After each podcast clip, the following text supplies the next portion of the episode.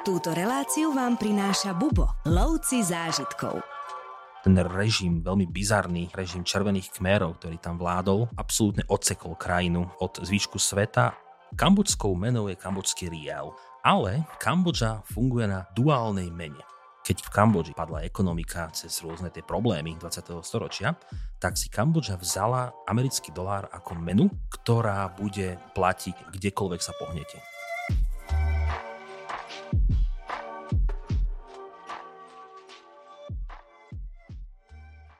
Keď sa povie Kambodža, tak každý, kto aspoň trochu cestuje, si hneď vybaví nádherný starobylý Angkor Wat, ale táto azijská krajina toho ponúka oveľa viac. O tom, čo všetko tu môžeme vidieť, zažiť, ochutnať, nám dneska porozpráva opäť môj kolega Tomáš Kubuš. Čau Tomáš. Ahoj. Tomáš, ja nikdy neviem, čím mám skôr začať, keď ťa chcem predstaviť, lebo ty fotíš, cestuješ, píšeš, ochutnávaš, sprevádzaš, neviem, čo všetko ešte robíš, ale naozaj patríš medzi najskúsenejších sprievodcov u nás v Bubo. A venuješ sa tomu aj pomerne dlho. Koľkokrát si bol v Kambodži plus mínus? No, ak poviem desaťkrát, tak som to možno podcenil. Radšej ale podceniť keď berame, ako. Keď berame plus mínus, tak poviem desaťkrát. To vôbec nie je zlé, napríklad je to desaťkrát viac, ako som bol ja. Skús mi hneď na začiatok povedať, že ak sa tam teda vyberiem, čo dúfam, že bude čoskoro, čo budem potrebovať na vstup do Kambodže. No, dneska návšteva Kambodže pomerne jednoduchou záležitosťou. Všetko, čo človek potrebuje, má prakticky v ruke. A to znamená cestovný pas, ktorý by mal byť platný šesť mesiacov po návrate z tejto krajiny a vízum. Ale aj kambodžské vízum je dneska už jednoduchá záležitosť, pretože dneska sa dá vybaviť buď elektronicky, čo vám šetrí čas a v konečnom dôsledku aj peniaze, pretože to druhá alternatívou je vybavenie si víza, či už po prílete na medzinárodné letisko, alebo keď prechádzame povedzme pozemnú hranicu, tak sa to dá taktiež vybaviť, ale má to svoje špecifika, pretože Kambodža nie je povedzme to úplne bežnou krajinou a špecifikum znamená to, že ak si budete vybavovať vízum trebárs priamo na hraničnom prechode či po prílete na letisko, tak vás odstavia trošku nabok a budú od vás vyžadovať nejaký bakšiš, nejaké všimné, či už to bude päť dolárov alebo desať dolárov, len preto, aby si váš pas zobrali, zalistovali si v ňom a aby vám to vízum nalepili. Ak sa rozhodnete zabojovať s tým, že nechcete dávať bakšišné, tak sa stane to, že budú brať pasy, ktoré nie sú vaše, tam budú dávať víza, váš bude stále ležať niekde bokom a keď sa opýtate na to, že prečo ten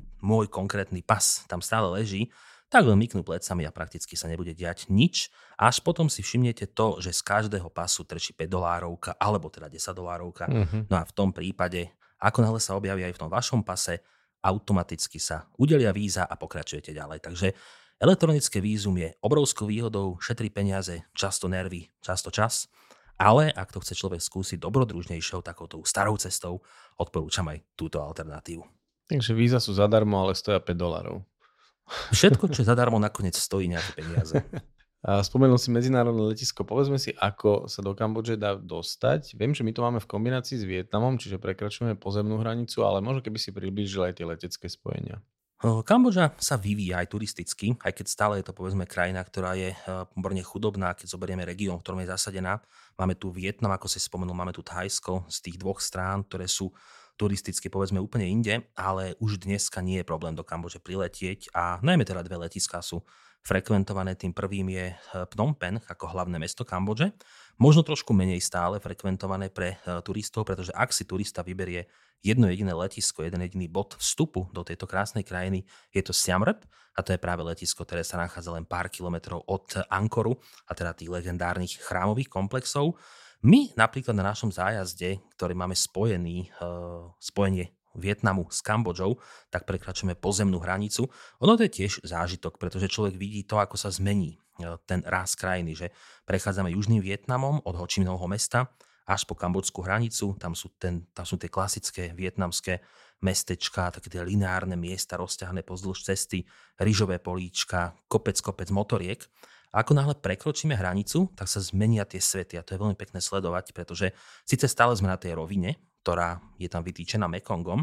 Máme aj ryžové políčka, ale zrazu sa stratia motorky, vietnamský chaos, vietnamský ruch. Objavia sa prvé chrámy, ktoré už patria pod teravátsky buddhizmus, čiže taký ten rozprávkovejší z hľadiska vizuality. A je to veľmi pekné sledovať. Takže ja odporúčam prísť do Kambodže práve po zemi, aby človek videl to, ako sa to bude meniť okolo vás, aj keď samozrejme pohodlné je priletieť. Takou najlepšou, najschodnejšou cestou je letieť aj našou obľúbenou spoločnosťou Emirates, kde prestupujeme v Dubaji a potom sa pokračuje smer Kambodža. Prípadne sa napríklad často môže prestúpiť práve v Bangkoku. Bangkok ako najväčšie letisko v týchto častiach Juhovýchodnej Ázie je naozaj taký ten hub, kam pristanete a potom už môžete pokračovať či do Siem Reapu alebo Phnom Penhu. Čiže je pomerne málo spoločností, ktoré lietajú priamými linkami do Kambodže a treba vždy prestupovať a ten Bangkok je taký najschodnejší, najbližší, najjednoduchší. Sú to pomerne dlhé lety, takže asi aj bizniska by sa tu uživila, by, sa, by som povedal. Čo sa týka Kambodže, tak takou jedinou, nazvem to možno slovíčko, zrada je tým, že je to pomerne ďaleko z našich končín a to znamená, že keď aj prestupujeme trebárs niekde v Dubaji alebo v Bangkoku, tak treba počítať s tým, že z Viedne do Dubaja je to šesťhodinový let, z Dubaja potom následne do Bangkoku takmer sedemhodinový let a stále ešte posledná hodinka, či už smer Siem Reap alebo Phnom Penh. A keď sa človek prísť zrelaxovaný, oddychnutý a poviem, že hneď začať z letiska ukrajovať si tie reálie Kambodže, tak možno otázkou je to, že či nevyužiť práve biznisku a oddychnúť si priamo na palube lietadla, vystúpiť zregenerovaný a rovno si užívať Kambodžu.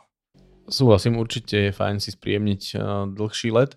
A ako vyzerá ubytovanie v Kambodži? Viem, že to je juhovýchodná Ázia, takže tam sa dá určite bývať aj veľmi, veľmi lacno, ale samozrejme tomu prispôsobené sú potom aj tie pomery alebo tá úroveň toho ubytovania.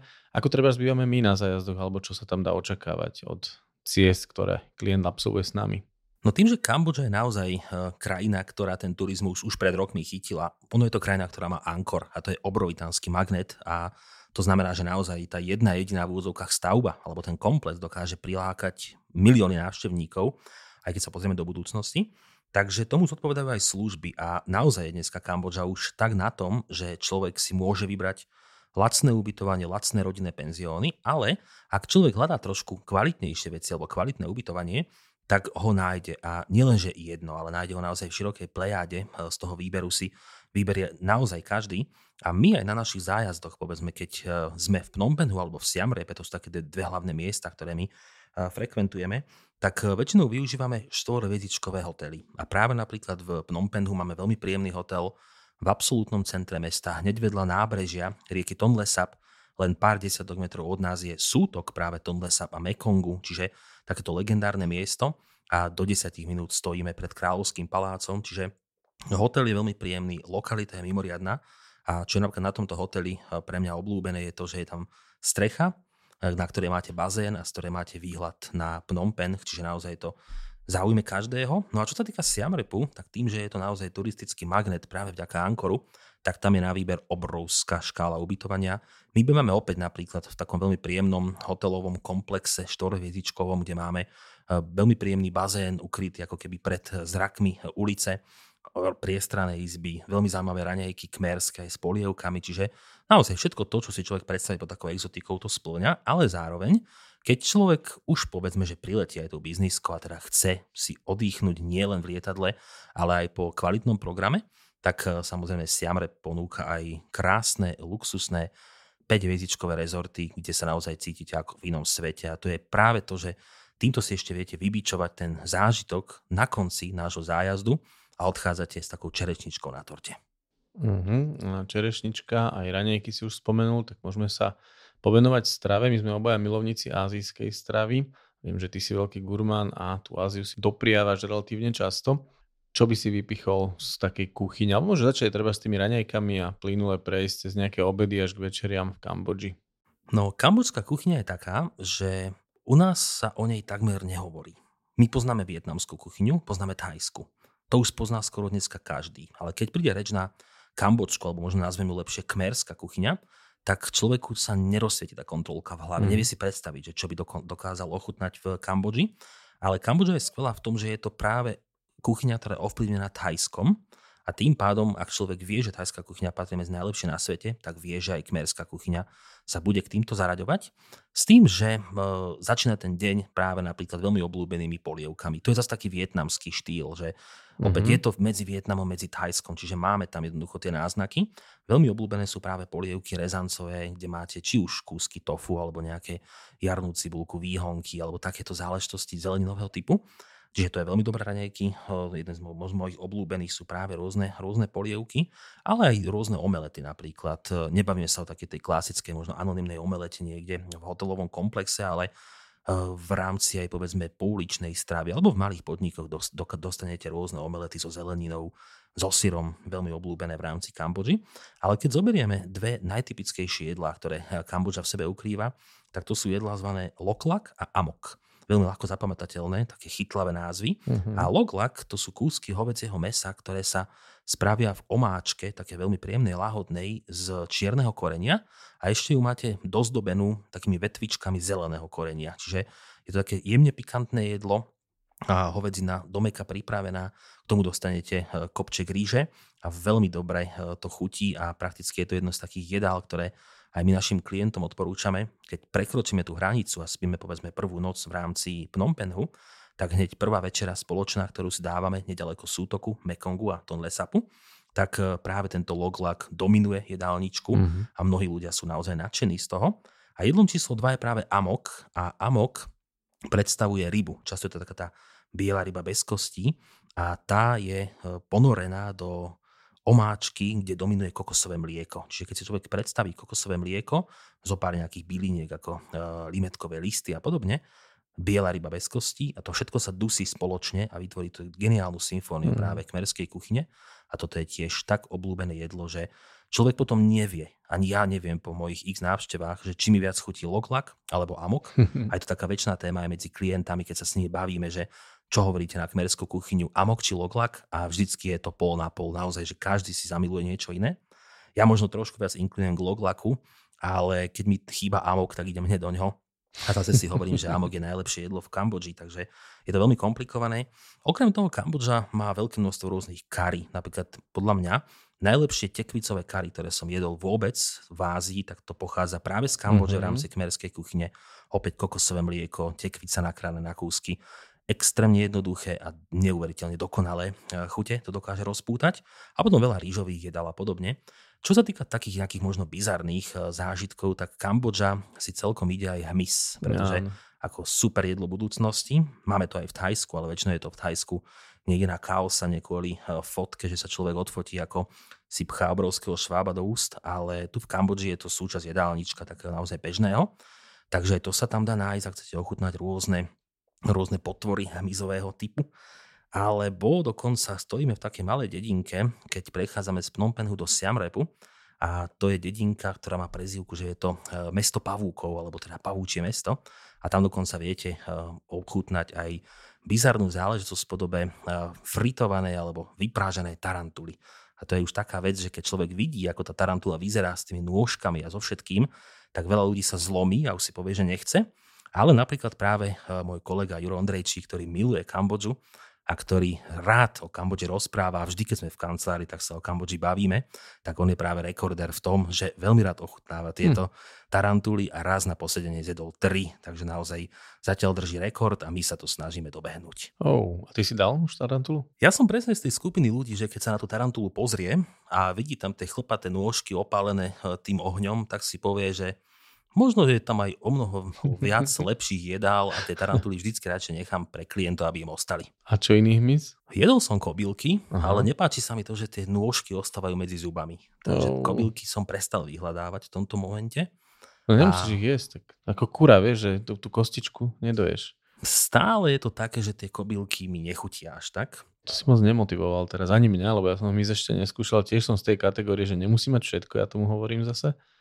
A tieto zážitky nevyhľadávam ako škorpióny a podobne v Thajsku. No tak si ma nemotivoval. Ale keby sme boli spolu, tak si píš, že by som ťa na to namotivoval takým štýlom, že by si za chvíľočku mal chápadlo z nejakého hmyzu von z úst. A ešte by som si kúpil za dve vrecka aj domov. A ešte by si poďakoval. okay. hmm, ale musím povedať, že prvýkrát od teba ako od gurmána počujem nejaké negatívne, negatívnu reakciu na jedlo, by som povedal. Ale, ak si spomenieš, iba pred chvíľočkou som rozprával o Loklaku a Amoku a môžem to zopakovať. No dobré, keby si si dal Loklak a k tomu tak len na také zachrumkávanie, také priedanie zo pár kobyliek alebo nejakého švába. Mm, keby som si dal Loklak a možno päť alebo šesť pív menom Angkor, tak by tie kobylky nevadili. OK. A to je nejaké silné lokálne pivo? Uh, nie, ale tým, že ja nepijem až tak veľmi často pivo, tak tých päť alebo šesť by som si myslel, že na tie kobylky bude stačiť. Že by si sa na ne tešil. Určite áno. A nejaké iné alkoholické nápoje, alebo vôbec nejaké lokálne nápoje? Uh, Kambodža má také tie svoje klasické palmové vína, uh-huh. niečo na takýto lokálny alkohol, ako poznáš zo Srí Lanky, ako poznáme uh-huh. z Indie, alebo z Thajska, Vietnamu, čiže na tomto si celkom ulietávajú. No a potom také rôzne domáce vypálené alkoholy, ale samozrejme dostať tam aj značky, ktoré poznáme aj od nás, ale to nie je zaujímavé. Takže skôr také palmové víno, palmová pálenka, to je niečo špeciálne. Ešte sa možno zastavme ako obyčajne pri vegetariánskej strave, či si tam na svoje príde aj vegetarián v rámci ovocia, zeleniny a podobne.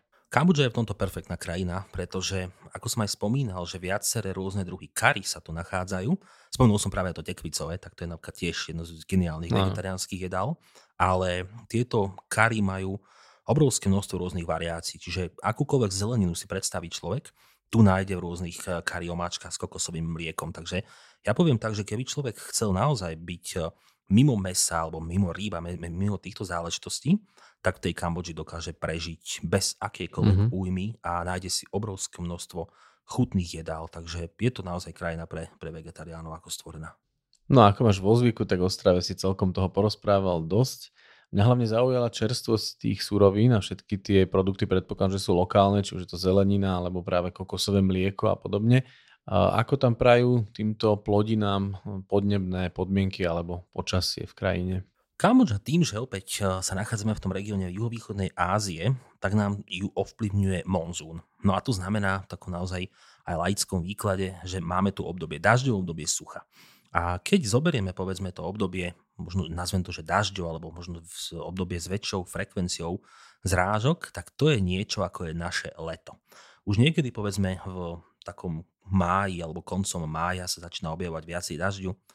Máj, jún, júl, poviem, že aj august je taký, že viac upršanejší, čo nie je, povedzme, že tá krajina nie je paralizovaná dažďom. Čiže mm-hmm. opäť, keď my rozprávame o monzúne niekedy v nejakých laických kruhoch medzi ľuďmi, ktorí to nezažili, tak majú predstavu, že bude pršať od rána do večera, celú noc, ráno, celý deň, celú noc, ráno a takto to pôjde pár mesiacov. Áno.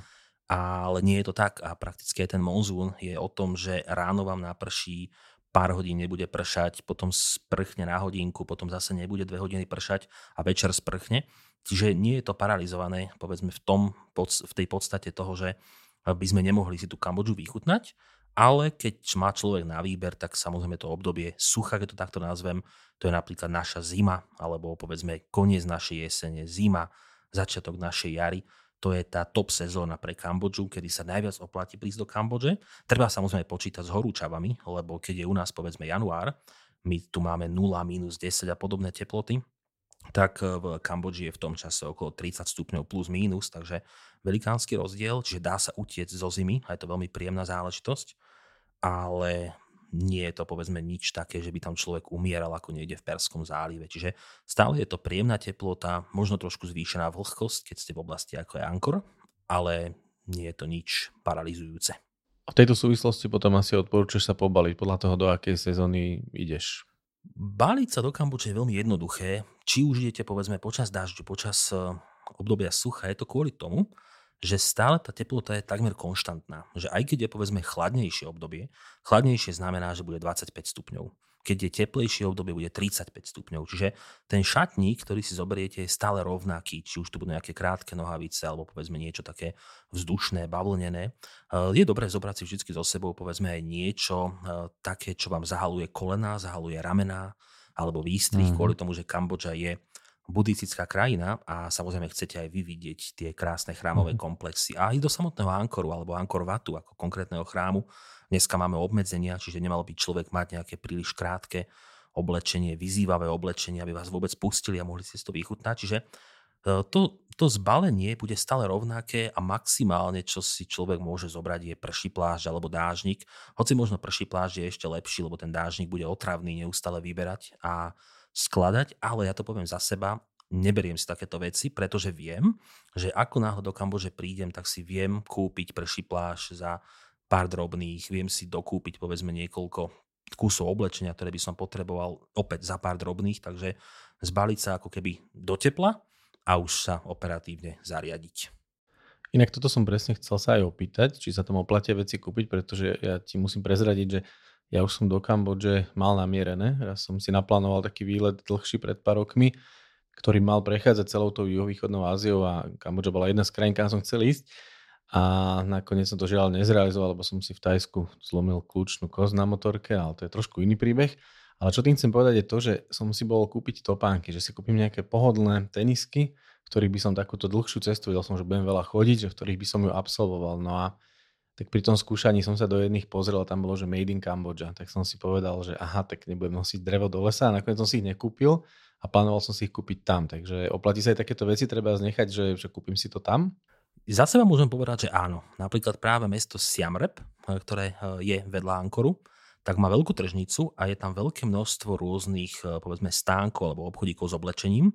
A ja nie som, povedzme, ten typ človeka, ktorý by vyhľadával nakupovanie šatstva, odevov a podobných záležitostí, ale viem, že keď niečo potrebujem, tak práve v tomto Siem Reape nájdem, povedzme, nohavice, akurát tie som práve naposledy kupoval z vlastnej skúsenosti, to preto viem, že z Kambodže som letel do Iránu a v Iráne som potreboval mať dlhé nohavice a nemal som ich samozrejme so sebou, mm-hmm. lebo ich do Kambodže nenosím. Ale tam som si kúpil za dvadsať dolárov veľmi kvalitné nohavice, ktoré potom, keď som ich porovnával, povedzme, s podobnými, tak stoja osemdesiat deväťdesiat dolárov alebo deväťdesiat eur. Takže dá sa nakúpiť veľmi kvalitne, veľmi lacno. Takže v tomto je Kambodža naozaj zaujímavá krajina. Práve ten Siem Reap a trhovisko v centre mesta je celkom dobré miesto na toto. A ty nelietáš v dlhých nohaviciach? Ty lietáš v kráťasoch? Ja keď som v Juhovýchodnej Ázii, ja lietam iba v krátkych nohaviciach. A ešte aj v žabkách, aby to vyzeralo a hlúpo. OK, ja len za to, že ja do lietadla si vždy dávam dlhé aj rukávy, aj nohávy, keď to tak mám povedať. Tak ale ty, keď letíš business triedou, tam sa to vyžaduje. Ja álo, letím ekonomii mínus, takže... Uh-huh, uh-huh. Áno, ja často lietam bizniskou. Až raz sa mi to podalo v živote, dokonca dvakrát vlastne. To bolo presne vtedy, keď som si zlomil tú kľúčnú kosť a túto letinku som dostal od poisťovne. Takže mám túto skúsenosť. Takže to bolo náročky. Nebolo to náročky, ale veľmi milý mail mi prišiel od tých slečien, ktoré, alebo teda od tých paní, ktoré so mnou komunikovali z tej poisťovne a ten mail začínal tým, že im je strašne ľúto, že tie lety sú už plné a že jediné, čo mi môžu ponúknuť, je práve trieda biznis. Tak som to so smutkom, takým smutným podtónom v tom maili som im odpísal, že OK, idem do toho. Tak ale to je zase taká smutná vec, letieť prvýkrát v živote bizniskou, že zlomenou kľúčnou kosťou, že sa nemôžeš ani najesť. Ale najedol som sa, aj som si dobre pospal, inak som potom zistil, že nebyť tej biznisky, tak by ten let bol veľmi bolestivý, ale... Dopadlo to dobre. A o tých bolestivých letoch to je to, čo ja zase viem tiež porozprávať, to je ekonomii mínus. Ekonomii mínus je tiež pekné. Ale s tvojimi skúsenostiami, ja by som ťa dal možno aj do podpalubia. A ja by som to aj zobral kvôli tej Kambodži. Ty by si tam vyjedal zásoby, čo si klienti nabalili do kufrov, ako ťa poznám. To by boli klobásky a lovecké salámky.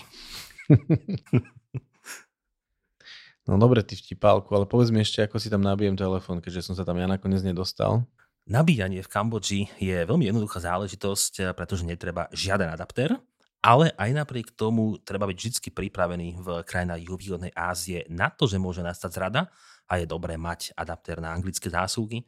Ja hovorím za seba, nenos, nenosím tento adaptér, vždy mi to funguje a keby sa aj náhodou stalo to, že človek príde a presne niekde bude v hoteli, kde nemá tú konkrétnu zástrečku, s ktorou, s ktorou počítal, tak za pár dolárov si kúpi v prvom obchodíku alebo v nejakom malom supermarkete adaptér. Čiže je to veľmi jednoduché.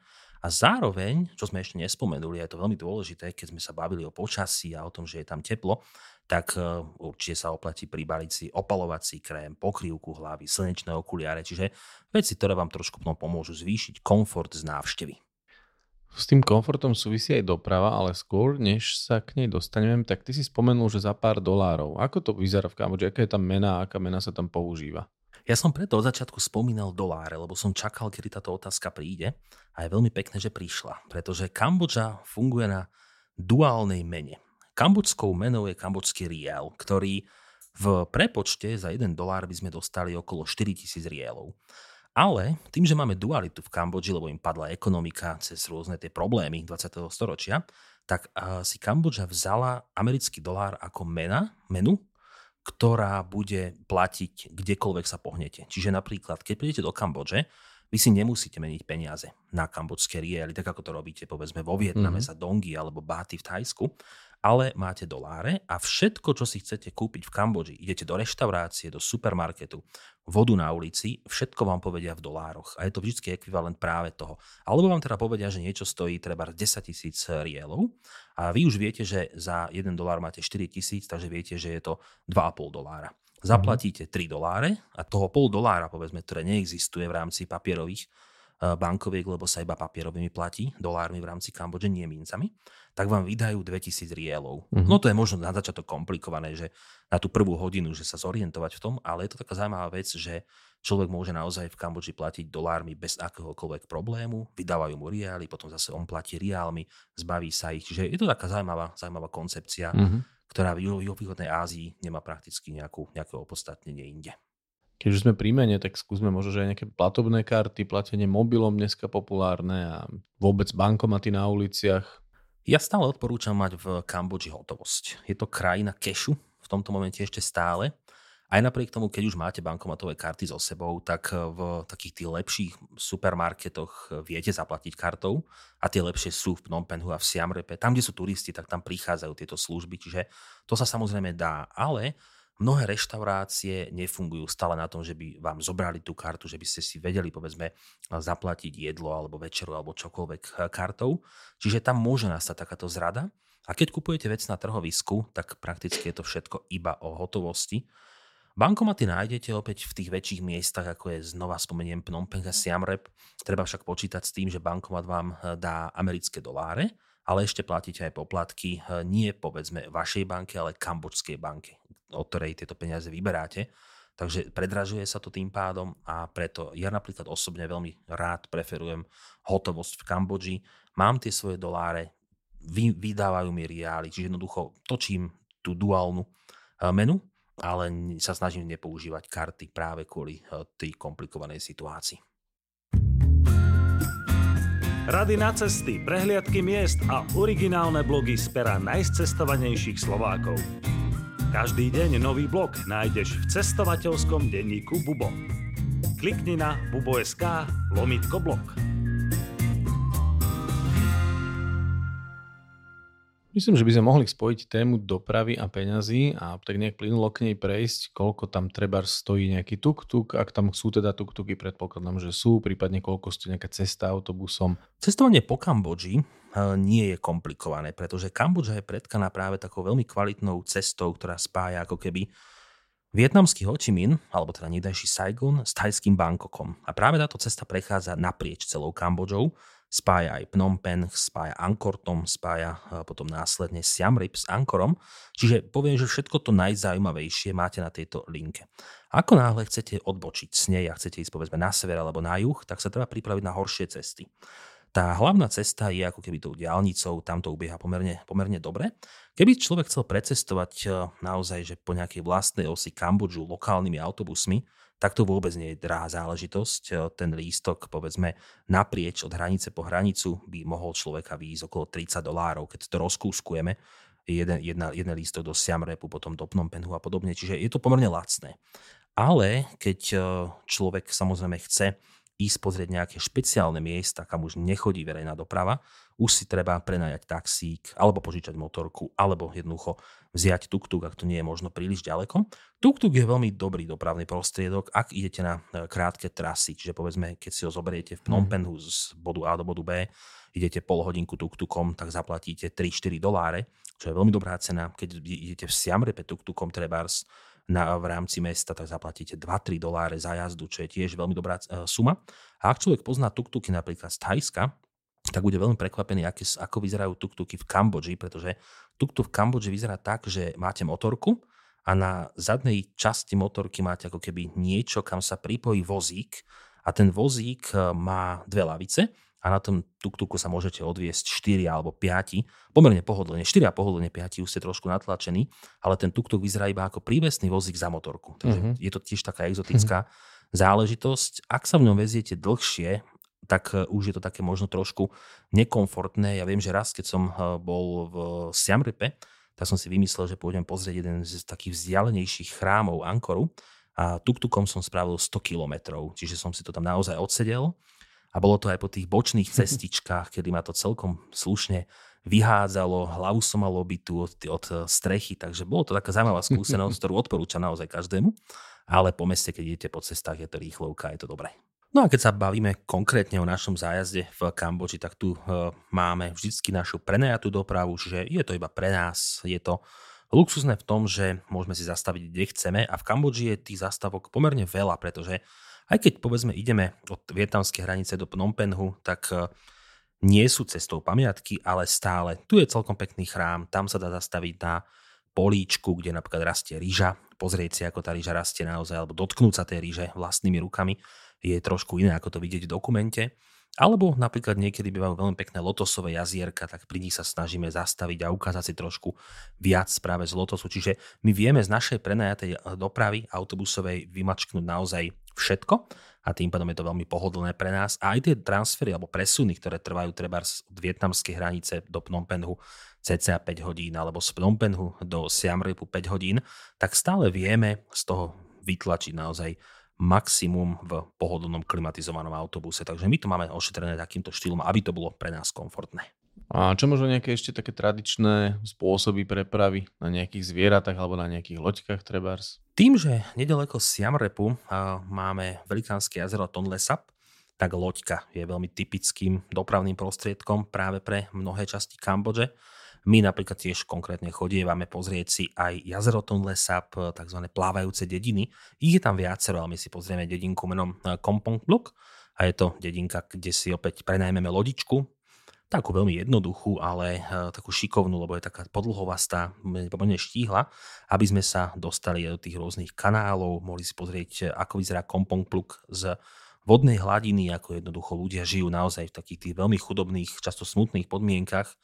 Pozrieme si jazero Tonle Sap, čiže dá sa aj takéto niečo, ale čo sa týka nejakých alternatívnych spôsobov dopravy, veľmi obľúbený je bicykel v rámci, v rámci Kambodže, alebo motorka, dneska už sú to aj e-bajky, alebo teda elektronické bicykle mm. a podobné záležitosti, ale to je stále tak, že v plienkach, povedzme, tieto moderné technológie, skôr tie tuk-tuky naozaj hrajú prvé husle. Spomenul si chudobu a spomenul si nejaký vidiek a s neznámymi krajinami sa človeku často spája taký pocit nebezpečia alebo pocit zvýšeného nebezpečia možno.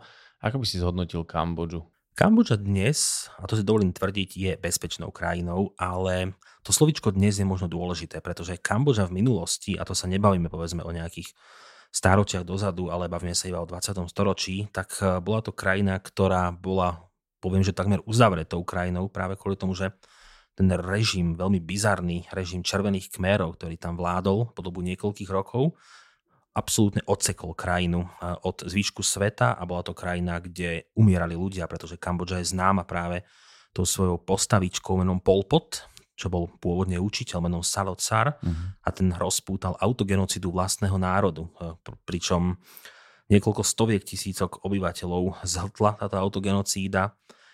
Možno až milión obetí malo tých niekoľko rokov vyčinenia červených kmerov a vtedy naozaj sa o krajine nedalo povedať, že bola bezpečnou. Neskôr tu boli aj rôzne konflikty a dodnes mnohé časti Kambodže majú ešte stále mínové polia, ktoré sa čistia. Každým rokom je toho našťastie menej a menej, ale aj dodnes ešte stále povedzme na nejakých tých veľmi odľahlých vidieckých, možno pohraničných oblastiach máme nejaké prípady toho, že tí domáci farmári alebo povedzme niekto, kto žije v tých končinách, šliapne na mínu. Čiže tam samozrejme nemôžeme hovoriť o bezpečných regiónoch, ale keď sa bavíme o nejakých turistických miestach, turisticky príťažlivých miestach, tak tam je to samozrejme všetko bezpečné. Nie je to ani krajina, povedzme, kde by vás úplne bežne chcel niekto okradnúť, ale samozrejme treba si dávať pozor na veci.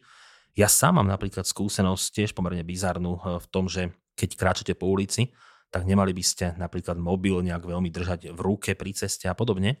Kráčal som po Phnom Penhu, už bolo po zotmení, už bol večer a zrazu za mnou išiel veľmi pomaličký motorkár a ja som držal mobil v jednej ruke a zrazu chňapol po tomto, po tomto mobile a chcel mi ho vyťahnuť mm. prakticky z ruky, zatiaľ čo ja som ho držal, ani neviem dodnes, akom sa mi to podarilo, že tak pevne, že iba jeho ruka sa šmykla po mojom mobile a pokračoval ďalej, ale nedokázal mi ho ukradnúť. A viem, že keby som ho držal o kúsoček slabšie, tak som o ňo prišiel v tom momente. Čiže Takéto veci sa môžu stať nielen v Kambodži, kdekoľvek na svete, ale aj napriek tomu si myslím, že Kambodža nie je tou krajinou, kde by vás niekto chcel úplne bežne okradnúť, povedzme ako v niektorých možno ťažších afrických alebo latinskoamerických krajinách. Takže je to krajina bezpečná. Opäť, treba dávať pozor na svoje veci, ako všade na svete.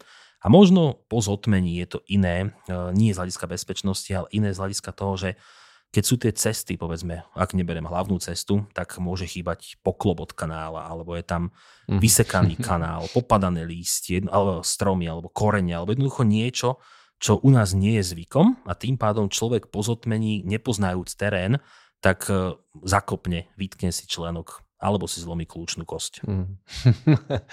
Ej, ale si dneska si vtipný naozaj.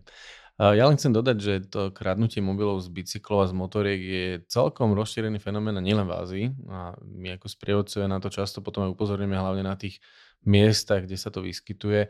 Takže toto si mal naozaj šťastie, musím povedať, že fakt sú miesta, ale je to napríklad aj Južná Amerika, kde naozaj na ulici si človek dneska, ja tvrdím, že to trošku zabíja turizmus, ale vieš ako to je, vystúpite z autobusu a každý si ten telefón dá hneď pred tvár, ideálne na tú výšku, aby mohol Instagramy živiť. A točí si, fotí si. No a to je presne tá situácia, na ktorú striehnú mnohí títo chlapci na motorkách. No. Je to tak, je to, je to presne, že nie je to len Kambodža, nie je to Ázia, je to celosvetový fenomén, lebo tá chudoba núti tých ľudí, povedzme, niečo hľadať. A turista je vždycky najlepším cieľom, lebo nepozná terén, nevie, čo sa tam deje. Ale zase toto je Nepozná práca. Nepozná terén, prepáč, a hlavne z ich pohľadu je aj bohatý, že však on si ten mobil kúpi ako keby nový, lebo však sem priletel za veľa peňazí a, a má na to, aby sem cestoval, takže z ich pohľadu sme aj také chodiace bankomaty. Určite áno, lebo ono, a ten pohľad je správny. Ak ten Kambodžan, povedzme, žije z dolára dvadsaťpäť na deň, čo obrovské množstvo Kambodžanov naozaj žije, tak už len to, že si prišiel do Kambodže, znamená, že si tak bohatý, ako nikdy oni nebudú. Hmm. Takže to je prvá, prvá vec. Nechcem zase povedať, že tí chudobní ľudia kradnú v Kambodži, lebo to by nebolo správne z mojej strany. Áno, ale tak samozrejme. Ale tá chudoba to vytvára. A my ako turisti sme, hovorím často, tou prvou obeťou. Ale, a to hmm. som išiel spomenúť, že to je potom práca nás sprievodcov. My o tom vieme, chodíme tam pravidelne a my vieme tých ľudí upozorniť. A v tom je práve aj to know-how veľmi dôležité, že keď upozorníme človeka, dávajte si väčší pozor v Phnom Penhu, nechoďte popri ceste s mobilom v ruke, ten človek to má v hlave. Áno. A tým pádom tou možno prevenciou tomu zabránime. Ak o tom človek nevie, iba vystúpi z autobusu niekde v Siem Reape alebo v Phnom Penhu, nevie o tom, hneď si chytí mobil, hľadá mapu a ešte do toho si robí selfie, tak veľmi ľahko ho človek môže okradnúť. Áno. A to je opäť, či je to tu, či je to tam, kdekoľvek, ale ten sprievodca dodá tú pridanú hodnotu aj v takýchto v údokách neviditeľných momentoch. Čiže nielen reálie krajiny alebo niečo, čo sa bude diať, čo ochutnať, ale aj na čo zdať pozor. A to je strašne dôležité. Ono ja vždy hovorím, že samozrejme pofoťte si, ale tak periférne sledujte aj okolie a prípadne ja to robím ešte samozrejme tak, že kým si ľudia fotia, tak ja to okolie za nich sledujem. Čiže ten sprievodca tam vie byť aj, aj na toto dobrý, že, že to okolie blízke si postraží, ale ja vždy hovorím, že sústrete sa trošku aj, aj tým jedným okom na to okolie, že či sa niekto k vám neblíži neprimeranou rýchlosťou, alebo vám niekde nedýcha na chrbát. Takže aj taká obozretnosť bežná je dobrá. Jo, to je vždycky veľmi dobrá rada. Je to presne o tom, že ten turista je, je nadšený z toho, že sa ocitol na mieste, o ktorom sníval. Takže tých emócií je tam veľké množstvo a jednou z tých posledných je to, že mám stavať pozor. Ale opäť, ak o tom viem, je to niekde v hlave, možno iba na pár percent a tá prevencia to dokáže zachrániť a to je na tom tá pekná vec, že my jednoducho o tom vieme, povieme to ľuďom a dá sa na tom pracovať. Tomáš, keď sme už pri bezpečnosti, povedzme si niečo aj o bezpečnosti takej zdravotnej, že či odporúčaš nejaké očkovanie, či je nejaké dokonca povinné, alebo či by si, ako by si sa zariadil v rámci nejakého zdravia do takejto krajiny?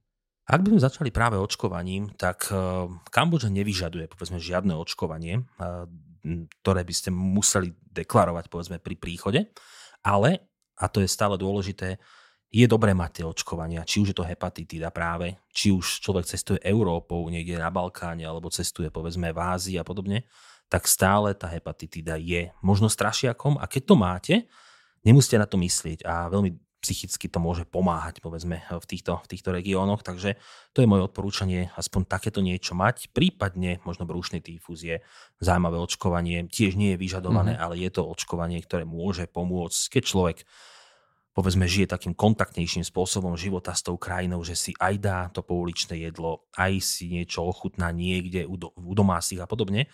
Opäť je to taká poistka toho, že je to všetko, je to všetko v poriadku. Čo sa týka nejakých takýchto vecí zdravotných, tak je samozrejme odporúčanie nepiť vodu. Čiže vodu kúpovať balenú alebo si ju niekde načerpať z pitných zdrojov. No a potom si dávať pozor, keď človek chce ochutnávať napríklad práve aj street food, že pozrieť si tie stánky, kde je veľa ľudí, kde nikto nie je, prečo tam nikto nie je. Ak tam nikto naozaj nie je, tak asi tam niečo bude zlé. Uh-huh. Jednoducho často sa dá problém odstrániť ešte predtým, ako vôbec vznikol, iba nejakým sediackým rozumom. Takže pozrieť sa na to jedlo, páči sa mi, nepáči sa mi, nepáči sa mi, nemusím ho ochutnať a idem radšej, radšej ďalej. Možnosť vyvarovať sa ľadu, to je tiež taký strašiak pre mnohých v rámci Juhovýchodnej Ázie, že vám dajú odsťavený džús, priamo pred vami všetko je v poriadku a potom vám tam nasypú desať kilogramov ľadu. Čo jasné, človeka to osvieží a každý po tom ľade túži, keď je rozpálený v Angkore po siedmich hodinách. Ale či to je ten najlepší nápad? Opäť, ten ľad nemusí byť problém. Môže byť problém aj ten samotný šok toho tela, rozhorúčeného. A zrazu si dám práve tú ľadovú drť niekde. Takže tomuto sa vyvarovať. A potom, na čo naozaj dávať pozor v Kambodži, je niečo ako dehydratácia, pretože je tam teplo. Keď ste v Angkore, ste medzi chrámami tridsaťpäť stupňov, kráčate, ste nadšení, že vidíte toľko krásnych vecí a zabúdate na to, že si máte dať nejakú vodu, tu glk, tam glk a podobne. Mm-hmm. A po pár hodinách už naozaj je na človeku cítiť to, že je dehydrovaný a tým pádom e, môže to narobiť problémy. Takže na toto dávať veľký pozor, toto naozaj nepodceniť. A potom, čo je ešte takým problémom Kambodže, sú napríklad túlavé psy, čiže nejak sa s nimi veľmi nebratríčkovať na uliciach, lebo často môžu mať besnotu a to naozaj nie je suvenír, ktorý by človek z Kambodže chcel. Amok si tam dáš, ale besnota už je moc. Kambodžský amok je želanou, želanou verziou toho, čo by ste chceli zažiť. Nič, Tomáš.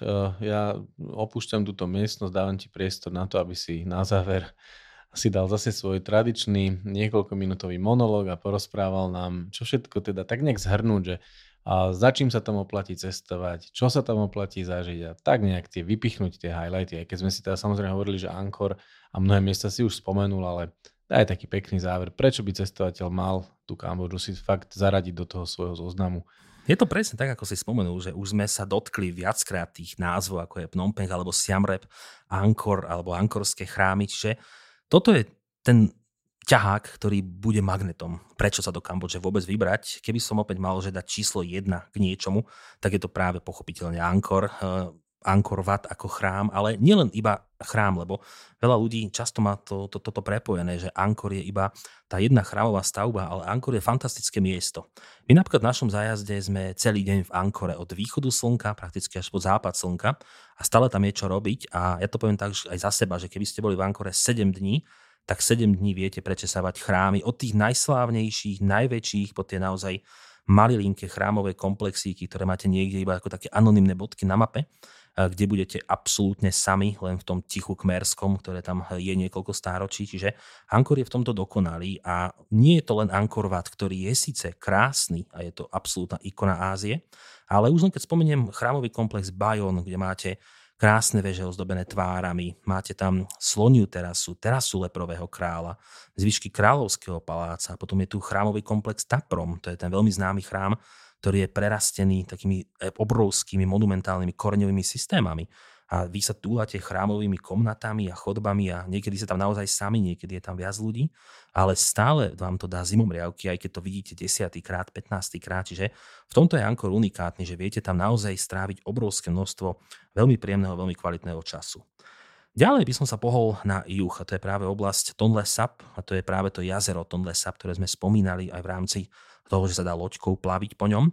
To jazero je obrovitánske, ale zaujímavosťou je, že keď je monzúnové obdobie, naplní sa, zväčší sa, naozaj ako keby narastie troj, štvornásobne, keď je obdobie sucha, zmenšuje sa, čiže ako keby stále žije a pulzuje v tom svojom ponímaní a máme na ňom niekoľko dediniek, ako je Chong Kneas alebo práve Kompong Pluk a A sú tu tie plávajúce dedinky, kde keď sa plavíte loďkami, tak hovorím, vidíte drevené domčeky postavené na vysokánskych koloch. Práve Kompong Pluk je známy tým, že tie koly majú niekedy šesť, sedem, osem alebo deväť metrov a sú to naozaj také monumentálne stavby. Alebo stretnete plávajúci kostol v Chong Kneas, že opäť kopec takých možno bizarných pohľadov pre nás suchozemcov, ale tu sa naučili žiť s vodou, žiť v tej chudobe, ktorá tento región prakticky sužuje, a vidíte, že tí ľudia dokážu prežiť aj v týchto ťažkých podmienkach a to je tiež taká nádej potom pre tých ostatných. Hlavné mesto Phnom Penh je tiež miesto, ktoré možno nepatrí medzi najznámejšie v rámci Juhovýchodnej Ázie, lebo keď si zoberieme tie hlavné mestá, ako je Bangkok, každý si vie predstaviť ten kráľovský palác Wat Arun alebo nejaký Kaosan a podobne. Máme tu Kuala Lumpur s dvojičkami, Singapur a nehovoria o ňom, aké je to dokonalé miesto. A potom tu zrazu máme Phnom Penh a často je to miesto, ktoré možno nevyvolá emóciu na začiatok, ale keď ste v ňom a čím dlhšie ste v ňom, tak zistíte, že to mesto je fantastické. Má svoj kráľovský palác s chrámom strieborného Budhu. Je to naozaj taký rozprávkový palác. Dodnes žije napríklad aj král, lebo Kambodža je kráľovstvom a kráľom je Norodom Sihamony. Král dokonca dodnes rozpráva po česky, pretože študoval v Prahe, čo je tiež taká veľmi príjemná záležitosť. Mnohí o tom vedia, aj ľudia, ktorí cestujú s nami. Pre mnohých je to novinka, ale stále je to unikát, lebo veľa kráľov, ktorí plynule po česky rozpráva, na svete dneska nemáme, čiže v tomto je to taká tiež zaujímavá vec. No a potom okrem kráľovského paláca máme aj také unikátne miesto, ktoré sa označuje názvom ako Tuol Sleng alebo es dvadsaťjeden. A je to miesto, ktoré je kvázi dodnes mementom doby červených kmerov, pretože bývalá škola sa premenila na väzenie a hovorilo sa, že do tohto väzenia vstúpi, tak prakticky nevyjde odtiaľ živý. A boli to práve obete tohto zločinného režimu červených kmerov, ktorých pochytali obyvateľov Phnom Penhu. Či už im našili to, že sú kolaboranti so Západom, v tomto, v tomto ponímaní so Spojenými štátmi, alebo s Vietnamom, alebo teraz proti kmerskými živlami. A mnohých ľudí umúčili na smrť, pozabíjali práve na tomto mieste. Ale to miesto je také memento toho, že tam vidíte prázdne cely, všetko je také chladné, také neosobné, také naozaj až smutné. Ale unikátom tohto miesta je aj to, že stretnete tu dodnes napríklad dve postavy a jednou je práve Čungkmei. Je to taká, taký náš kamarát, už poviem, že za tie roky, a ja osobne ho desať rokov poznám. A je to chlap, ktorý prežil práve tieto zverstva vojny, dokonca napísal o tom knižku, ktorú predáva na tomto mieste, a on je ako keby tým žijúcim odkazom toho, že on sa potom následne snažil dostať za mreže tých ľudí, ktorí boli zodpovední za to. Čiže je to kvázi naozaj historická postava. Toto je celebrita v mojom ponímaní, že človek, ktorý niečo zažil, jemu zabili celú rodinu a on potom zasvetil život tomu, aby ukázal, že to dobro v tej Kambodži je silnejšie ako to zlo červených kmerov. Takže toto je veľmi silné miesto a často naozaj zimomriavky z toho človek má, keď tam stojí a vidí práve týchto ľudí. A to sú také tie hlavné body, ktoré v Kambodži máme, ale viete sa vybrať k moru. Napríklad ostrovčeky, ako je Koh Rong, veľmi známy ostrov. No sa hovorí, že najkrajšie ostrovy má Thajsko, ale práve tento Koh Rong na juhu Kambodže dokáže súperiť s akýmkoľvek thajským ostrovom. Sú tam biele pláže, príjemné hotelíky, príjemné reštaurácie, kokosové palmy, čiže naozaj to plážové klišé, ktoré človek tak rád vidí niekde na obrázkoch a následne sa v ňom ocitne, takže to je Koh Rong. A potom je Kambodža aj miesto pre fajnšmekrov, pretože keď človek chce stopovať kmerskú ríšu, vydá sa práve napríklad na sever do oblasti, ako je Koh-Ker, kde nájde chrám, chrámový komplex, ktorý pripomína stredoamerickú pyramídu stupňovitú, alebo je tu komplex Prah Vihár, ktorý leží na hranici medzi Kambodžou a Thajskom, unikátne miesto. Alebo dokonca môže ísť hľadať riečných delfínov, čo tiež málo kto vie o Kambodži, že Kambodža má ešte stále síce zmenšujúcu sa populáciu, ale stále mimoriadne unikát, unikátnu populáciu riečných delfínov. Čiže Kambodža je naozaj krajina, ktorá má obrovské množstvo zaujímavých vecí, má obrovitánsky potenciál, hoci gro návštevníkov navštíví Angkor a okolie. Ale keby ste v Kambodži boli mesiac, tak viete naozaj z tejto, z tejto krajiny vytlačiť obrovské množstvo unikátnych a krásnych zážitkov. A na mnohých miestach budete ako turisti takmer sami, lebo Kambodža je síce stále v regióne Juhovýchodnej Ázie, a to je mimoriadne navštevovaný región, ale stále ľudia nevedia, čo od Kambodže čakať. A to je práve tá voda na mlyn pre ľudí, ktorí chcú objavovať za hranicou toho možno turistického komfortu. Ja som medzičasom na obede, neviem, uh, už si dorozprával o tom? Mm, povedal som zatiaľ jednu vetu, môžem aj viac? Ja mám pocit, že som ťa tu nechal dostatočne dlho, že si povedal všetko dôležité. Ale môžem ti slúbiť, že ťa zavolám zase na budúce a porozprávaš nám o nejakej ďalšej krajine, ktorú sprevádzaš, ochutnávaš, fotíš a neviem čo všetko ešte navštevuješ pravidelne. A poslucháči sú mi svedkom a príjem znova. Budem sa tešiť. Ďakujem, Tomáš. Ja ďakujem.